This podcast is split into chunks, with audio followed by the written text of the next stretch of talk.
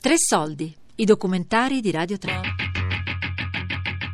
Chiamatemi Fufi, di Francesca Bellino e Fabiana Carobolante.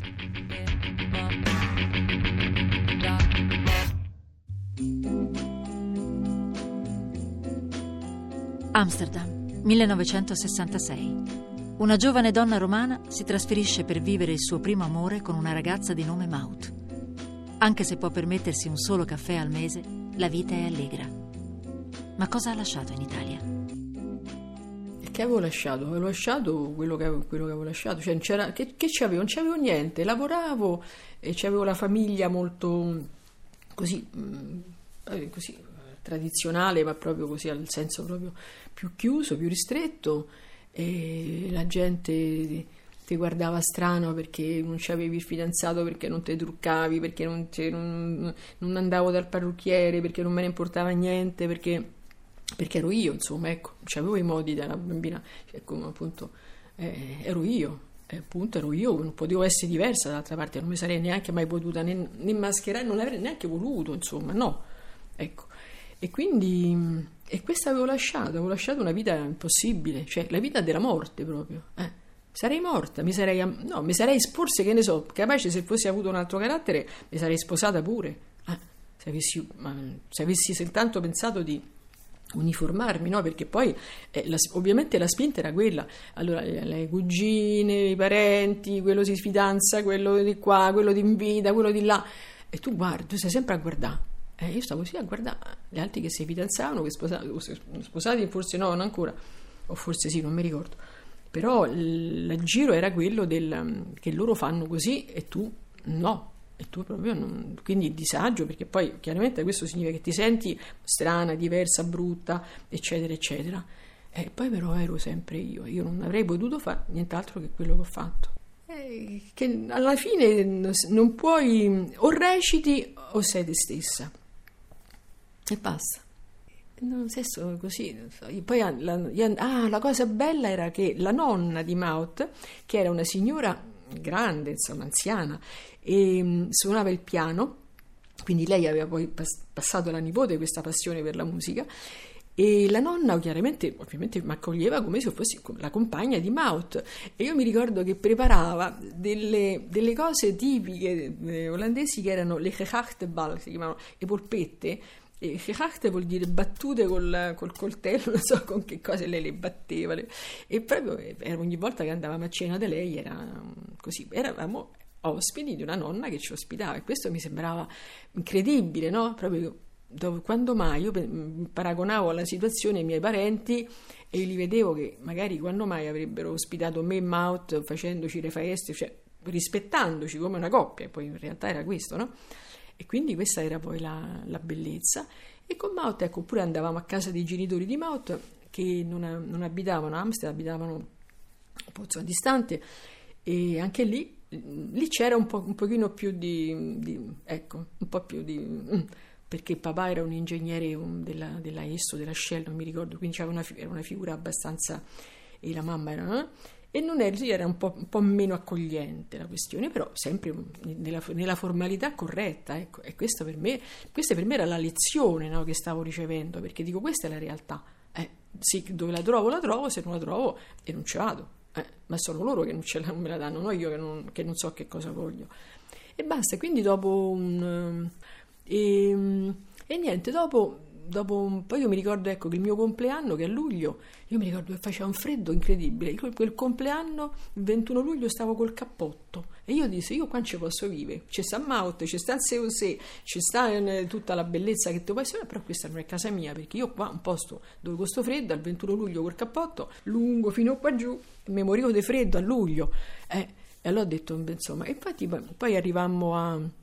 L'inverno non, non lo passai là non lo passai. E quindi verso novembre, dicembre eh, con, decidemmo con Maut di, tor- di, tornare a Roma, di venire a Roma e cercarci una casa, una casa perché, ecco, e quindi lasciam, lasciai la Fiat con grande soddisfazione e poi arrivati a Roma andammo ospiti a casa di mamma perché dove andavamo? A casa di mamma e di papà però loro cominciarono, Maut simpatica, che poi, era, era, poi parlava italiano perché studiava leader e musica, class, musica classica, leader, cantava i, i, leader, non i pezzi dell'opera, cantava, cioè era alto, aveva una voce da alto.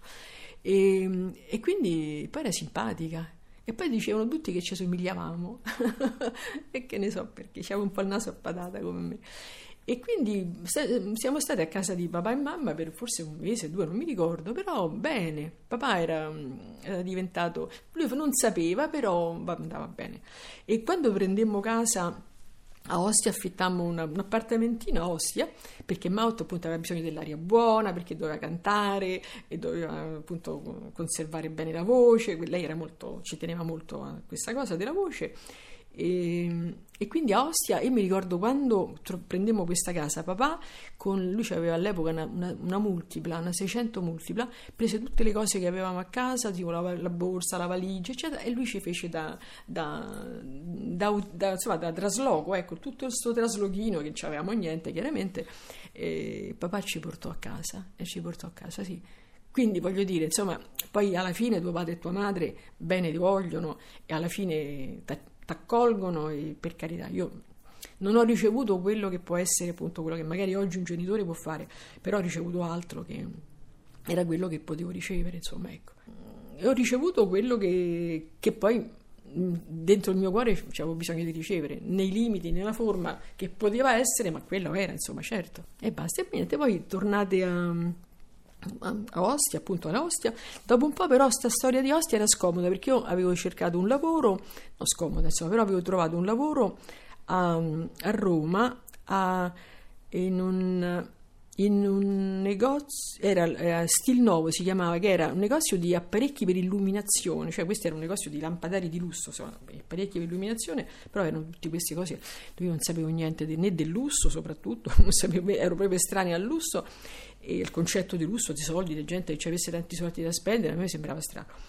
E, e poi quindi io adottavo questo linguaggio, eh, lampada da terra, sospensione, tutti gli architetti famosi di Roma che venivano per addobbare, cioè per arredare le, le cliniche, queste, le Mater Dei, io mi ricordo, mai sentito parlare di cliniche Mater Dei. Ecco, quindi insomma, parlavo un po' questa lingua del coso. E quindi poi questo dover venire da Ostia tutte le mattine, il treno e quello e quell'altro, allora dissi a Mauto, ma perché non prendiamo una, una, una casa, invece che a Ostia la cerchiamo a Roma. E quindi prendemmo una, una piccolissima casa al quinto, sesto piano, non mi ricordo, senza ascensore, che stava di fronte a casa di mamma, eh, proprio via Filippo Turati, noi stavamo all'ultimo piano e lì siamo stati per un po' di tempo. E poi con Maut la cosa era un po' diventata difficile, non, non era proprio non era proprio una cosa che poteva continuare. Lei è ritornata ad Amsterdam, io sono rimasta a Roma, e però ormai le, le cose erano cominciate, erano cominciate, a muovere perché mh, c'erano, avevamo conosciuto, adesso non mi ricordo come, la, la coppia di eh, Michel Cos e Alice Ceresa, che erano due persone. Eh, Michel Cos era una giornalista francese e Alice Teresa era una scrittrice che poi aveva vinto è stato vinto un, un, um, premio strega prima, prima scrittura, no, insomma, una, persona, non mi ricordo come, come ci siamo conosciute. E, e, quindi loro venivano a casa nostra, poi, e quindi abbiamo cominciato a conoscere un po' di persone così, e poi venne fuori questa storia del, del fuori, che c'era questo fronte unitario omosessuale rivoluzionario italiano che stava a, presso la sede del Partito Radicale a Largo Argentina e quindi io andai al fuori, però già Maut era partita, quindi questo poi era... E io andai lì al fuori e cominciai a conoscere un po' di, di persone qui a Roma, ecco. Era, ehm, era quasi tutti maschi, è proprio fuori.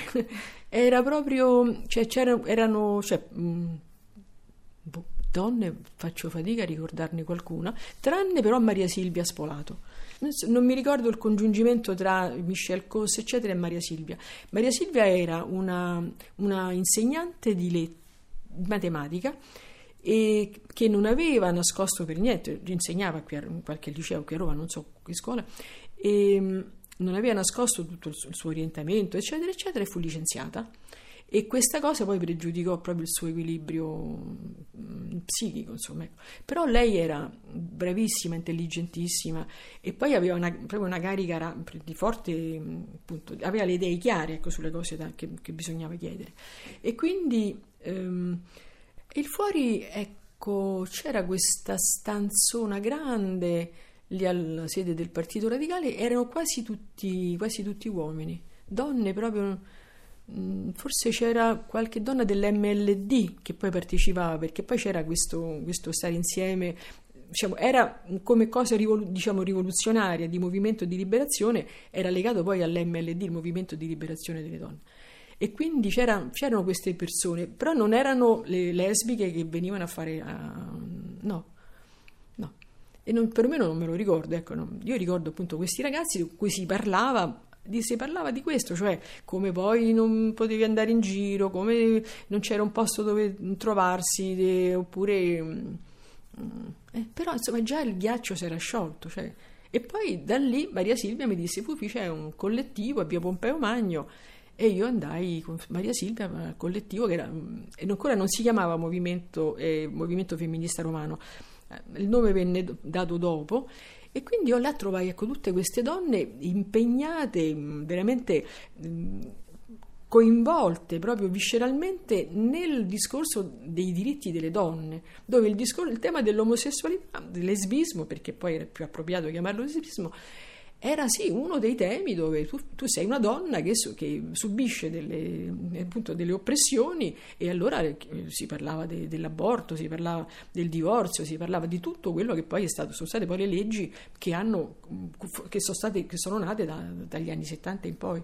Quindi furono proprio gli anni dove tu parlavi e reclamavi per quello che era la parte di te che ti veniva sottratta. Per me, ecco, io sentivo parlare de, appunto dell'aborto, del divorzio, io non avevo mai pensato né di abortire né di divorziare, perché però fare parte di, cioè, è sentirti proprio accanto a donne che avevano tutte le, le ragioni, tutta la rabbia da reclamare. Chiaramente anch'io mi sono coinvolta in queste discussioni appunto facendo tutto, le manifestazioni, le, le proteste, andando pure insomma, a prenderci qualche botta in testa, insomma, non, er, noi eravamo un gru- il gruppo e poi il bello del, del, del, collettivo era che eravamo un gruppo separatista, cioè erano soltanto donne che reclamavano i diritti delle donne. Questo mi sembrava giustissimo, perché chi più di te che vivi una, certa, una qualsiasi cosa che ti viene contro, chi più di te lo può dire. E che fai? Lo fai dire a qualcun altro a posto tuo? No. Quando siamo in 40 in una stanza, Clotti parla della doppia militanza. Io muovo un gomito e tocco il collo di Anna Rappa, un brivido mi dà. Sono i primi anni 70, anni di fermento e di discussioni. Attraverso un'associazione di omosessuali, Fufi incontra un collettivo femminista. Cosa sta cambiando nel mondo? E cosa succederà nella sua vita? Saluto nei suoi occhi di velluto, ma non so che cosa è. A samba de Pompeo Magno, a samba, samba di amore. Sempre quando è in 40 in quella stanza, Luciana parla, parla del bollettino. E mentre parla, parla, parla, parla, parla, vedo Carla. Ah, un brivido mi dà. Chiamatemi Fufi di Francesca Bellino e Fabiana Carobolante. E mentre guardo il suo sorriso io mi scordo all'improvviso uh-huh, di dove sto.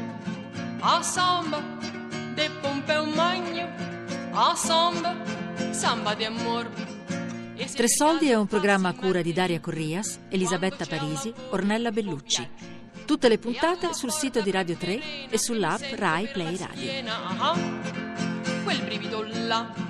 Samba de Pompeo Magno, a samba, di amore, samba de Pompeo Magno, a samba, di amore.